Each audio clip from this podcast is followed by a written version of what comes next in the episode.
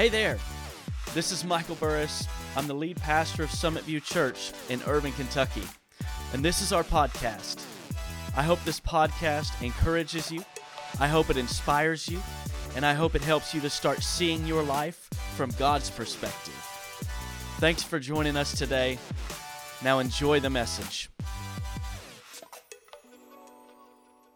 Well, this morning we are starting our brand new series called It's Complicated. It's Complicated. Um, and if, you, if you've lived for five minutes, you know that relationships have a tendency to get complicated.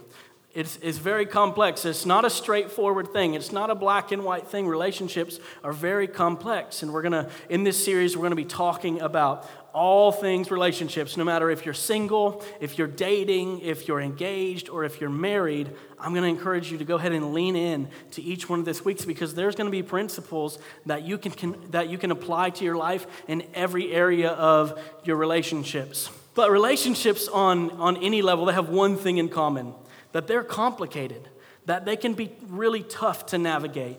Um, and relationships can be especially complicated when we try to play by our own rules. And so, our series verse um, comes out of Isaiah chapter 55 and verse 9. And in the New Living Translation, it says it like this For just as the heavens are higher than the earth, so my ways are higher than your ways, and my thoughts higher than your thoughts.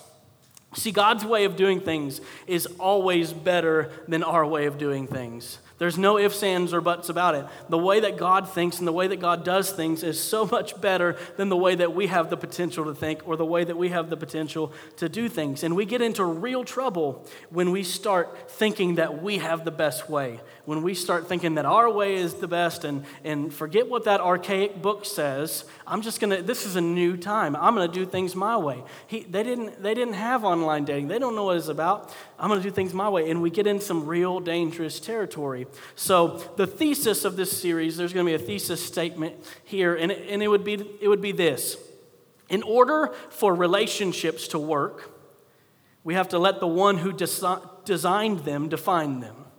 So, in order for our relationships to work, we've got to let the one who designed them define them. So, um, today we're going to be talking a little bit, okay, about the topic of sexuality. And I know that this morning it might get a little tense, okay? Like there's you're going to be sitting in your seat and there's going to be times that you want to laugh, but you're not sure if you're allowed to laugh or if it's appropriate, and you're just but you keep it down. It's okay. Just relax. Um, I, it's going to be fine. There's going to be some nervous laughter, but let me say this. When it comes to the when it comes to sex, the world certainly is not afraid to talk about it right? Like you can see it everywhere. Um, it doesn't matter. You flip on the TV for just just a little bit, and you're going to see things that honestly they wouldn't pass 40 years ago, but that's another story. But you're going to see things that are that are pushing this onto you, and and you know it's even to the point that you have um, you have teenagers and, and younger girls on TikTok dancing to these songs that have these lyrics that they don't know anything about yet, but they're dancing to these songs because it's catchy and it's cool and it's fun, but what's happening is there's seeds that are getting planted in their hearts. See, the world's not afraid to talk about it, and I think that the church has been silent for too long when we talk about it because here's the deal if, they, if, if we don't learn about it in church, we're going to go somewhere else. People are going to learn about it somewhere else. It's probably going to be the bus. Honestly, if you haven't had that talk with your kid by about seven years old anymore, maybe younger, they already know. they've, if they've ridden the bus, I promise you, they know. Okay, so we're going to we're going to talk about that this morning.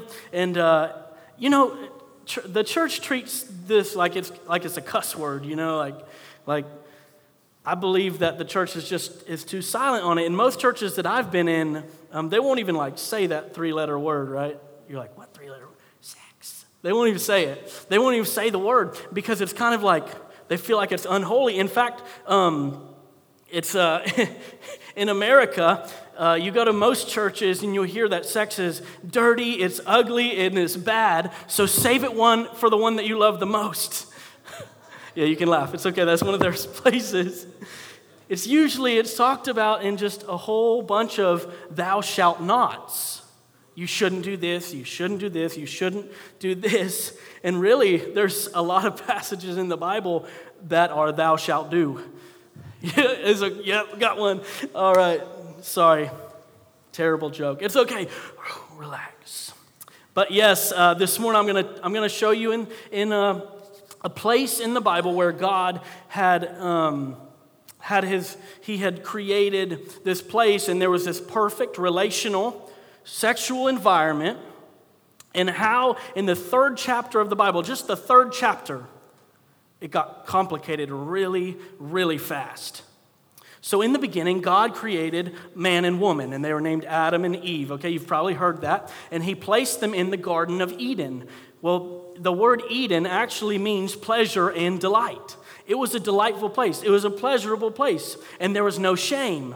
And so Adam and Eve walked around in their birthday suit. They're just walking around that way. God created it, and there was no shame about it. And it was a place where the human body, and honestly, every single part of the, the perfect human relational experience could be enjoyed, and it was being enjoyed until you enter the lies of the devil.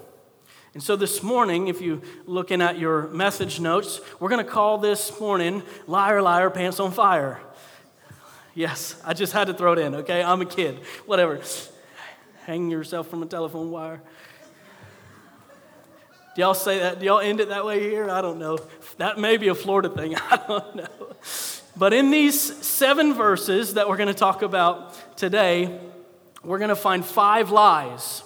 Five lies that, that people have that Adam and Eve buy into, and it puts them in a very tough predicament. Okay, Genesis chapter 3, verses 1 through 7 says this Now the serpent, this is the devil, this is Satan, the serpent was more crafty than any of the wild animals the Lord God had made. And he said to the woman, Did God really say? See, there's the first lie.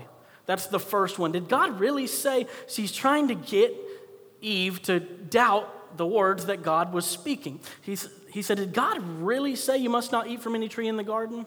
The woman said to the serpent, We may eat from the trees in the garden, but God did say, You must not eat from the fruit of the tree that's in the middle of the garden, and you must not touch it, or you will die.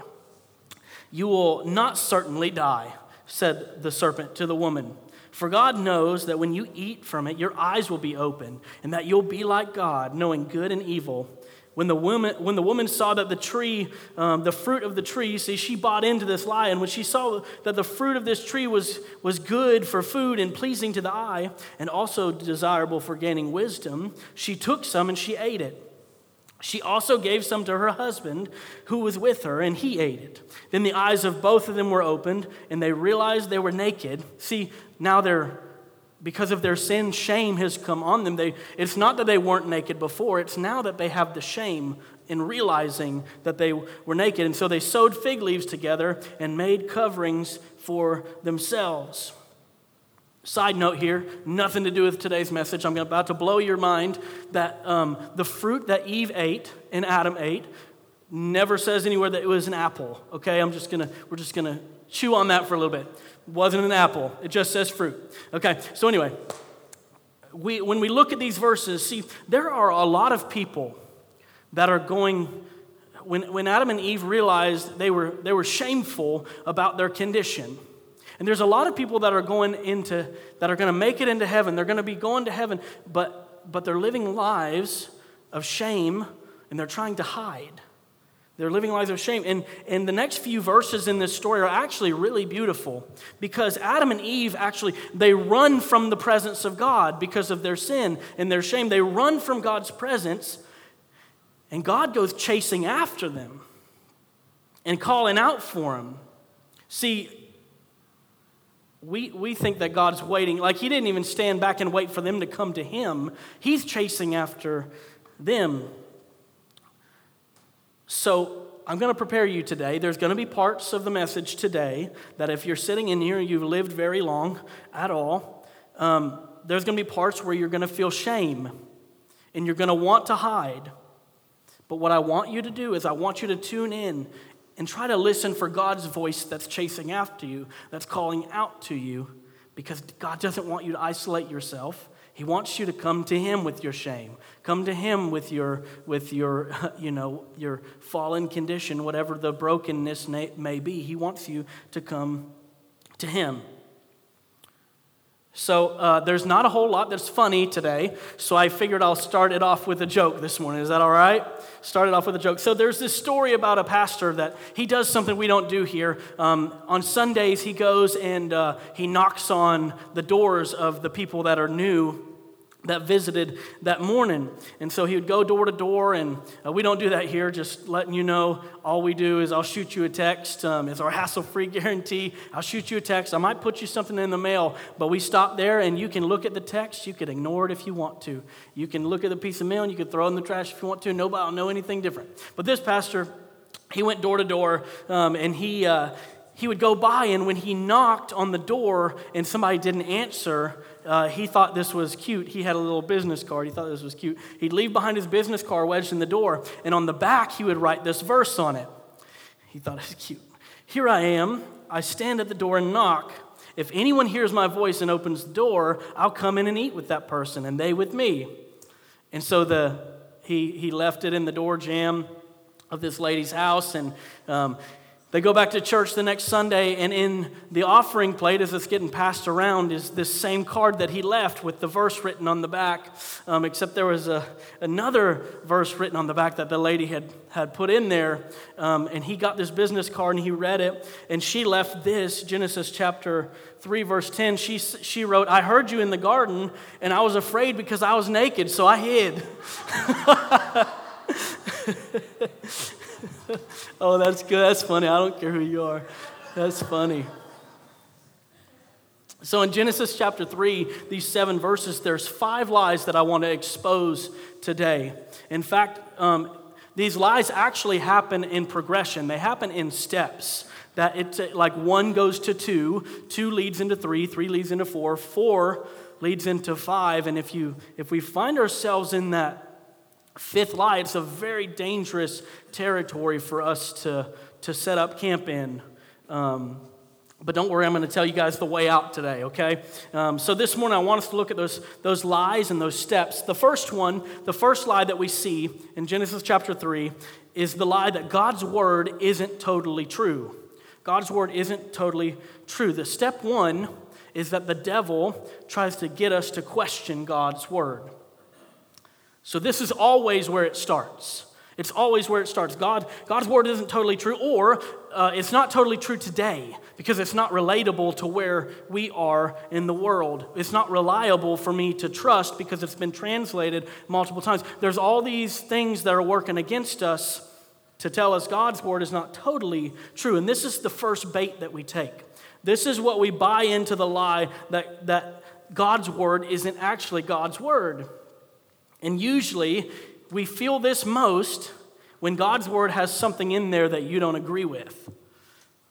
And there's, there's, there's things in God's word, I'm going to be honest, there's things in God's word that they challenge me, they, uh, they make me very uncomfortable, they confront me, is why because it, it, constantly calls me, the Bible, when you read it, it constantly calls me to a place that I'm not today. Like it's always calling me upward. It's always calling me into a better place than I actually am. And here's, here's an example the Bible says you should love everybody. I have a really hard time doing it because there's some people that I just, you know, you're supposed to lay hands on everybody, but some people you just want to lay hands real suddenly. You know what I mean? Like, you're going to catch these hands. Y'all know what I mean. Don't sit, don't look righteous in your seat. Don't know you want to slap somebody this past week. I ain't alone. But that's hard, right? You should love everybody. Well, that's what God's word says, but it's really hard to do and it challenges me. And so here's the question Should we move God's word to fit where I'm at, to fit my beliefs and my, uh, where I want to live, or should I move my life in order to fit God's word? That's the question that we have to answer. And God's word is supposed to be challenging and confronting. It is supposed to be that way. There's things in the Bible that are supposed to challenge you. But if you won't buy into the lie that you can move God's word to fit your life and, and you'll actually move your life up into God's word, your life is going to be better. 1 Thessalonians chapter 2 verse 13 says it like this. We also thank God continually because when you received the word of God from which you heard from us, you accepted it not as word of men, but as it actually is, the word of God, which is at work in you who believe. See, God's word works. God's word will work, but it only works if you accept it and believe it. So, you just, it's never going to work. You're never going to know. Here's what I, want to say to you today. You're, you're, questioning your, you're questioning your faith, or you're questioning where you are in this Christian spirituality uh, thing. You're never going to know unless you try it. You never, you're never going to know unless you give it a shot. Um, and, and uh, Tim Keller, he's a, uh, he's a Bible scholar. He said it like this. Um, he was a pastor for a time. He says, uh, If your God never disagrees with you, you might just be worshiping an idealized version of yourself.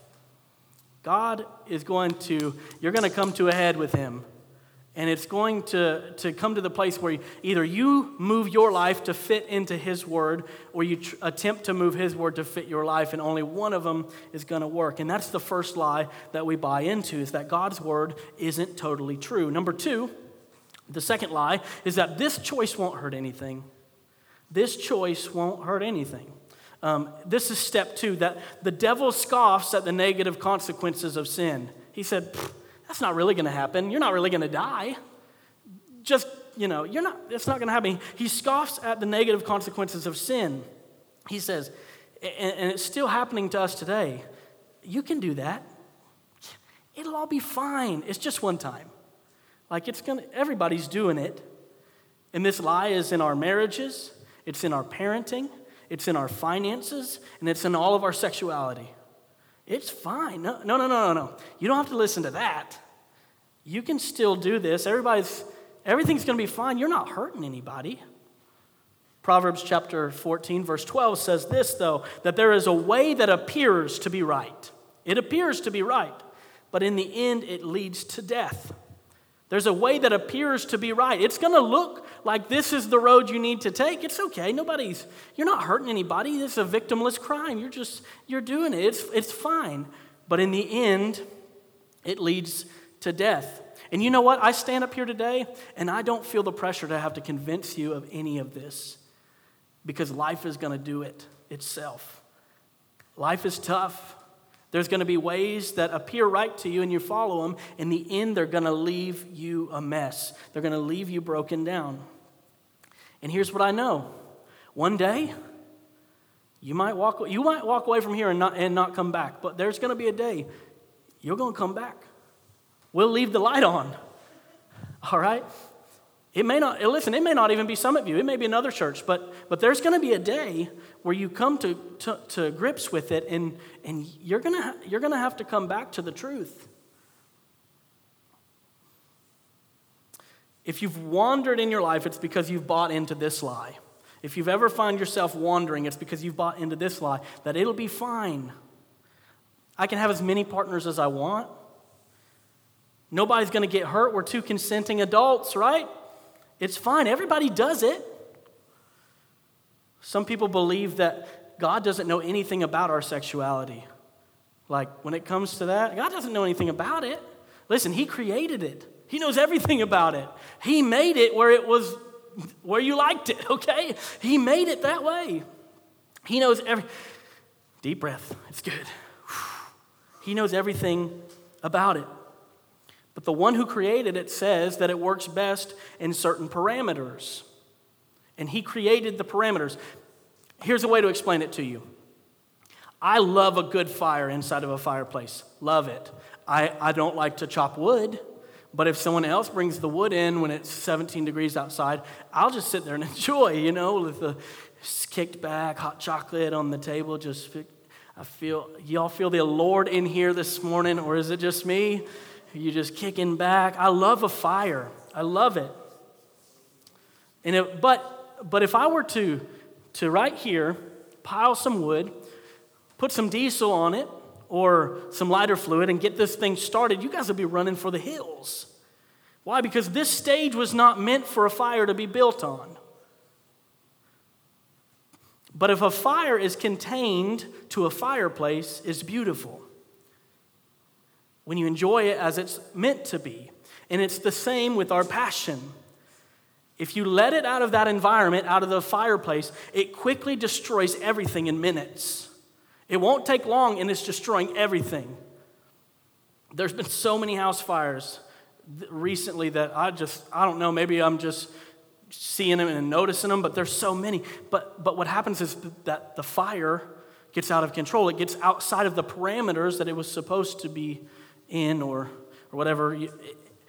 When we let the fire outside of the fireplace, it will destroy everything because passion needs parameters. Passion needs parameters. You can enjoy your life and your relationship to the fullest as long as you do it within God's design, within the confines of God's chosen parameters, which is marriage. I'll go ahead and break the, break the seal for you. God's parameters is inside the uh, inside of the walls of marriage. Guys, marriage is biblical. Okay, there's a lot of people that still try to challenge it today. Well, I don't need I don't need a piece of paper. Guys, it's more than that.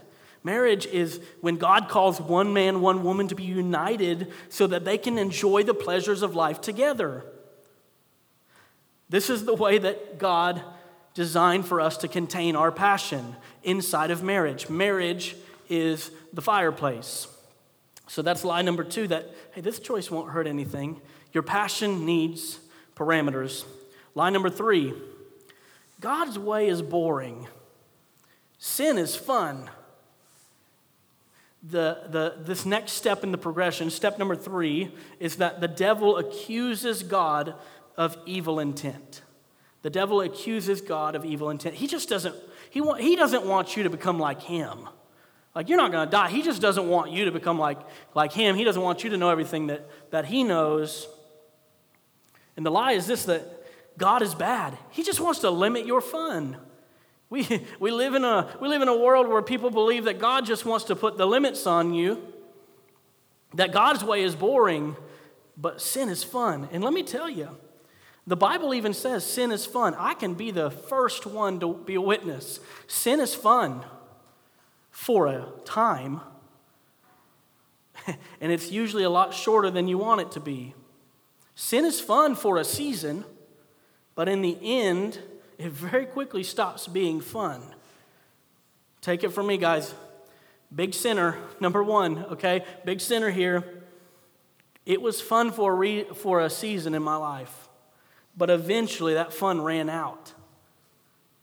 That's the lie, that God's way is boring. Let me tell you, I've, I've never had more fun in my life than when I started following after Jesus and doing things God's way. God doesn't have evil intent. In fact, God's way of life is fun. He wants one of the one of the family values that we have at this church is big fun because we believe following God should be joyful.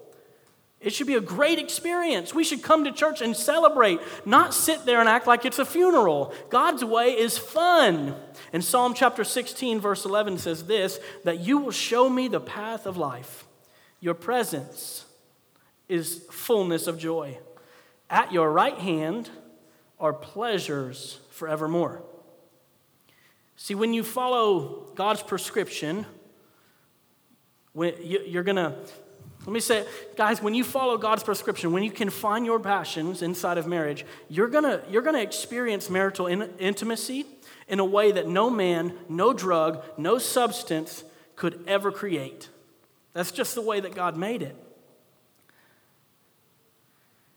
there's this, uh, this lie that God doesn't love you. God is, God is mean. And people are like, if I were God, I'd do it like this. If I were God, I'd tell you that you can do whatever you want and it's just about you being happy. I just, he just, I just, if I was God, I would just want you happy. You do whatever you want.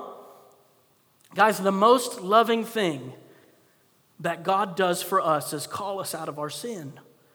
The most loving thing that God does for us is calling us out of our brokenness.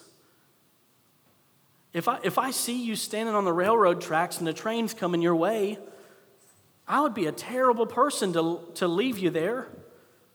You're like, but I'm happy. like, I'm, da- I'm dancing here. You're, no, I'm, I'm, I, I have a responsibility now to save you from what's coming your way. And listen, if you've ever spent five minutes at Summit View, you know we're a church of, uh, of, of unconditional love. That means that anybody can come in these doors and feel like family. And I hope you don't hear what I'm not saying today. I'm the biggest sinner you got, okay? And I'm up here preaching. And so it's all right. But God wants to call you out of that. He wants you to eventually change. He wants to change you if you'll let Him. Here's line number four. Line number four is that your life will be better with you leading it. Your life would be better with you leading it. See, the, the devil advertises sin as beneficial. Like your life's going to be better if you do it this way. If you, if you believe that God is bad, then you think sin is beneficial. You're going to begin to think that your life would be better with you taking the lead and not God taking the lead. So, this is where we buy into this lie that feelings can be trusted. Like, like deep down, just trust your feelings. This is, this is a lie. Guys, you can't trust your feelings. I'm going to tell you, you can't trust your feelings. My feelings have gotten me in some real bad spots. Feelings are meant to be indicators, not dictators. They're, they're meant to be led and not do the leading. You can't trust your feelings. If, if all of us followed our feelings in here, um, there wouldn't be a married person in this room, okay? I'm y'all know it's true. There wouldn't, if, if I followed my feelings, I wouldn't be your pastor right now. Wouldn't, wouldn't be. We can't follow our feelings. We don't follow our feelings. We follow our faith. We follow our faith. We follow our convictions. And eventually, your feelings are going to catch up. But your feelings will try to continually lie to you, too. Like, hey, you're like, let's be real, you're in the heat of the moment, right? Your feelings are, gonna, are, are the ones leading the way. Like, they're to lead you. But we have to make the decision beforehand that I'm following my faith, I'm following my convictions. I'm not waiting for the opportunity that my feelings can take the lead. when you're mad at your spouse, you are going to want to divorce them. Okay? You're going to want to divorce them. But these are feelings that you probably shouldn't act on. Like, like I was talking about earlier. There are some people this past week, I'm not naming names or telling you where, the spirit of slap just came all over me, though. You know what I mean? Like, y'all ain't never felt that before. Okay. My ears get red and whatever. But, but let me tell you, if I were to follow my feelings of when they upset me, I let them know what I felt, I, I let them have it. Guys, there would be destructive consequences in our life. We can't follow our feelings. There's a lot of things that you feel that you shouldn't act on. Choices lead, feelings will follow. And this is why we have to have a life that is surrendered to God. We have to have a life that's surrendered to Him because I'm, uh, that means I'm going to follow His way even when I don't feel good. I'm going to follow God's way even when it doesn't feel good to me. We have to have these convictions that are settled. 1 Corinthians chapter 6 verse 19 and 20 says it like this, "Do you not know that your bodies are temples of the Holy Spirit, who is in you, whom you've received from God? You are not your own. You were bought at a price. Therefore, honor God with your bodies." See, most every other area of our life, we make hard choices early on so that we can experience the benefits later. Like, you don't go to school and study hard because it's fun. It's not fun. But you won't get in your 30s and 40s and start making that money. You know what I mean? Like, you want to start getting that good job. You make sacrifices and hard choices early on because you're going to reap the benefits later. We're like that in most every area of our lives. You, you spend less in your, tw- well, not all of us, but you spend less in your 20s so that you can save for a life when you're in your 40s, 50s, 60s, that you can live um, how nobody else, as Dave Ramsey said, you can live like nobody else today because you saved like nobody else yesterday or something like that. I don't know. Don't quote me. Sorry, Dave. We're best friends. He's listening to this podcast, I'm sure. I'm just kidding. He's not. But every era of our lives, we make these hard choices early on because we're going to reap the benefits later down the road. But we don't do that with our relationships. We don't do that with our relationships for some, for some reason. Like, listen, Cassie and I made the choice to abstain from sex in our relationship until we were married. And you're like, wait a second, wasn't that like a sacrifice? No, because I wish that everyone could experience what we have now.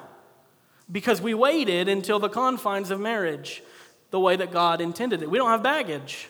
We don't have any baggage that we have to deal with. this is God's way of doing things. See, we, we make the hard choices up front so we can experience the benefit later. Hard choices aren't a sacrifice, they're an investment. Hard choices today aren't a sacrifice, they're an investment into your future. That's lie number four that your life is better with you leading it. And then finally, the final one, lie number five, says this It's too late for you. Run and hide. It's too late for you. Run and hide. See, the devil uses sin to create shame that destroys our future relationships. The devil's going to use your personal sin to create shame in your heart, and your shame is going to wreck your future relationships. Like there's going to be baggage that you have to deal with, that you're bringing into the relationship that you should never have had to deal with. But this is the consequences of our sin. But what it really is, is the consequences of our shame. See, when God's forgiven you, He's forgiven you. Usually we're the ones that are holding on to it, but God is not. The shame destroys our future relationships. And I know this that some of you are sitting in here today, you're sitting in here this morning, and you're feeling that shame right now. You're saying, I, I, haven't, I haven't done my life like that. I haven't lived my life like that. And you think that God is disgusted with you, that He's waiting on you to get your act to, get over here, get your act together. He's waiting on you, standing there, waiting for you to get your act together so that you can come to Him. But remember, that's not what God, what God did when Adam and Eve sinned and they ran. He didn't sit there and wait for them to get their act together and come back to Him. He went chasing after them. See, when, you when your kids mess up from time to time, if you're a parent and your kids mess up, you don't love them less. Right? In fact, the argument could be made that you love them more because you're trying to help them fix it. Like you don't say, hands off, you did it to yourself. No, as a parent, you want to charge in, you want to do what you can to fix it. You want to help them get back on track. Guys, this is the God that we serve, not the God that says, it's too late. It's too late. The God that we serve says, you don't have to run and hide. It's not too late for you. Instead, you need to come on back and look for help. Psalm chapter 34, verse 5 says, Those who look to Him, to God, for help will be radiant with joy. Listen to this no shadow of shame will darken their faces. When you mess up, this is how God responds. When you mess up royally, you're like, there's no way He can love me. God looks at you, He embraces you, He still receives you because this is the God that we serve. One of the biggest problems with the church today, I'm very passionate about this, One of the biggest problems with the church today is that we have categorized and stigmatized some people's fallenness as worse than other people's fallenness. We've, we've categorized some people's brokenness as worse than other people's brokenness. And that's not the way that it is. You can't categorize people's fallenness. We're all fallen, we're all broken. Oh, you did that? Oh, you live like, mm, you live like that? I don't know about that. While all the while, we're in this very same position. Guys, we're all on the same ocean. We might just be diff- in different boats. There are not levels of fallenness, there are not levels of brokenness before God. You know, we crave Summit View to be a, a place of authenticity. We're a place where that says, hey, show me your scrapes, show me your bruises, show me your scars. I got them too. I got them too. You're not alone. See, here's, here's the problem as the church that when we reject people because of they don't look like me or they don't live the way that I think they should live, the world will accept them as they are. Where do you think they're going to run? They're saying, hey, come on over. We'll take you. In the church, which is supposed to be God's physical vessel of His grace on the earth, will turn people away out the door because their sin is different than mine. Guys, we need to be a church that when people mess up, they run to and not away. We want you when you mess up. Like, this is the place that you have you ever heard a person break their arm and be like, can't go to the hospital now? Broken people need to be in the church because I was the most broken. And the church took me like I was. And I'm standing here today because somebody loved me through it.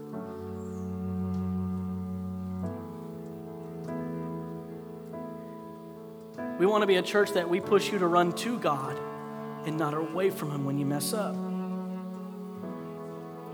Where you run to your friends and not hide from them in shame. Because there's no sin that warrants someone to feel like they don't belong. We are a church and we will be a church where everyone belongs. We will be that church. I've had some hard conversations with people that don't like it. I said, This is who God's called us to be. You do you, boo. We're going to do us. We will be a church where everyone comes in those doors and feels like they belong. We're going to be a church that accepts that person. You know what I mean? And guess what?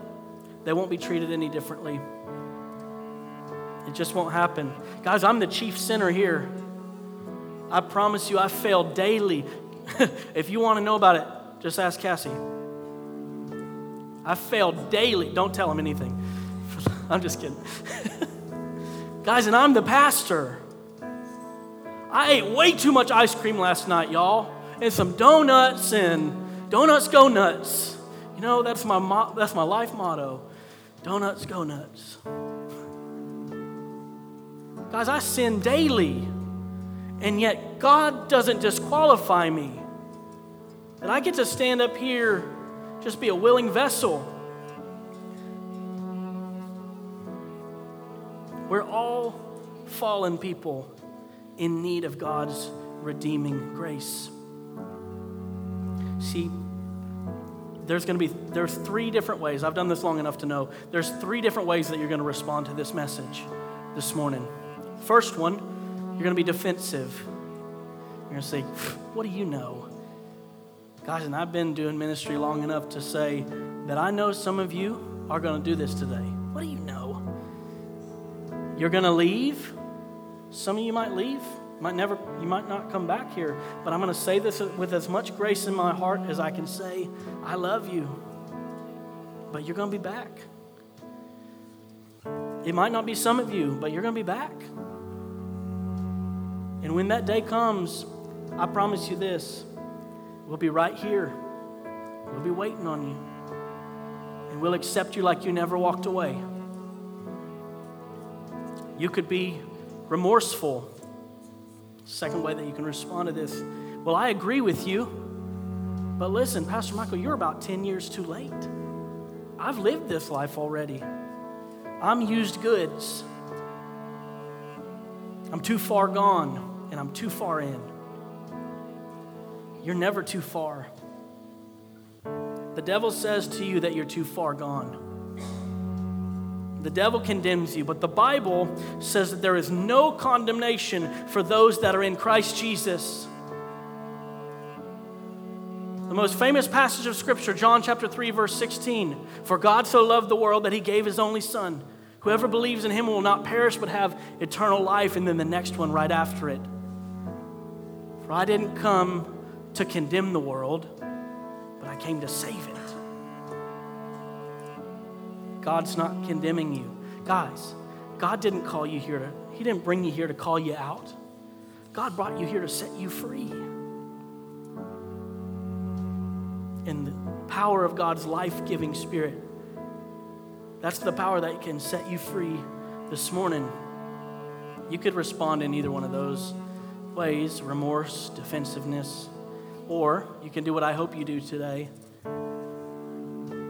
repentance. And this isn't that nasty, this is actually the most positive word that you find in the Bible that's been ruined by a bunch of people standing outside the bar on the corner yelling into a megaphone, Repent! But this is the most positive word in the Bible. And this is all that it means turn around. Repent just means to turn around and start going another direction. And I'm asking some of you to do that today. Listen, neither do I condemn you. I don't condemn you. Let me help you today find a way to life, to true life, to a life of real fulfillment. Guys, it would be my honor to help you find that today. If you're stuck in your shame, Guys, I serve a God that can pull you right on out because your life was never meant to be lived like this. But listen, repentance is a moment of pain. Ouch. Like, I got to make a choice. I got to make a hard choice now. It's a, it's a moment of pain, but being unrepentant is a lifetime of pain. But it isn't a sacrifice it's an investment.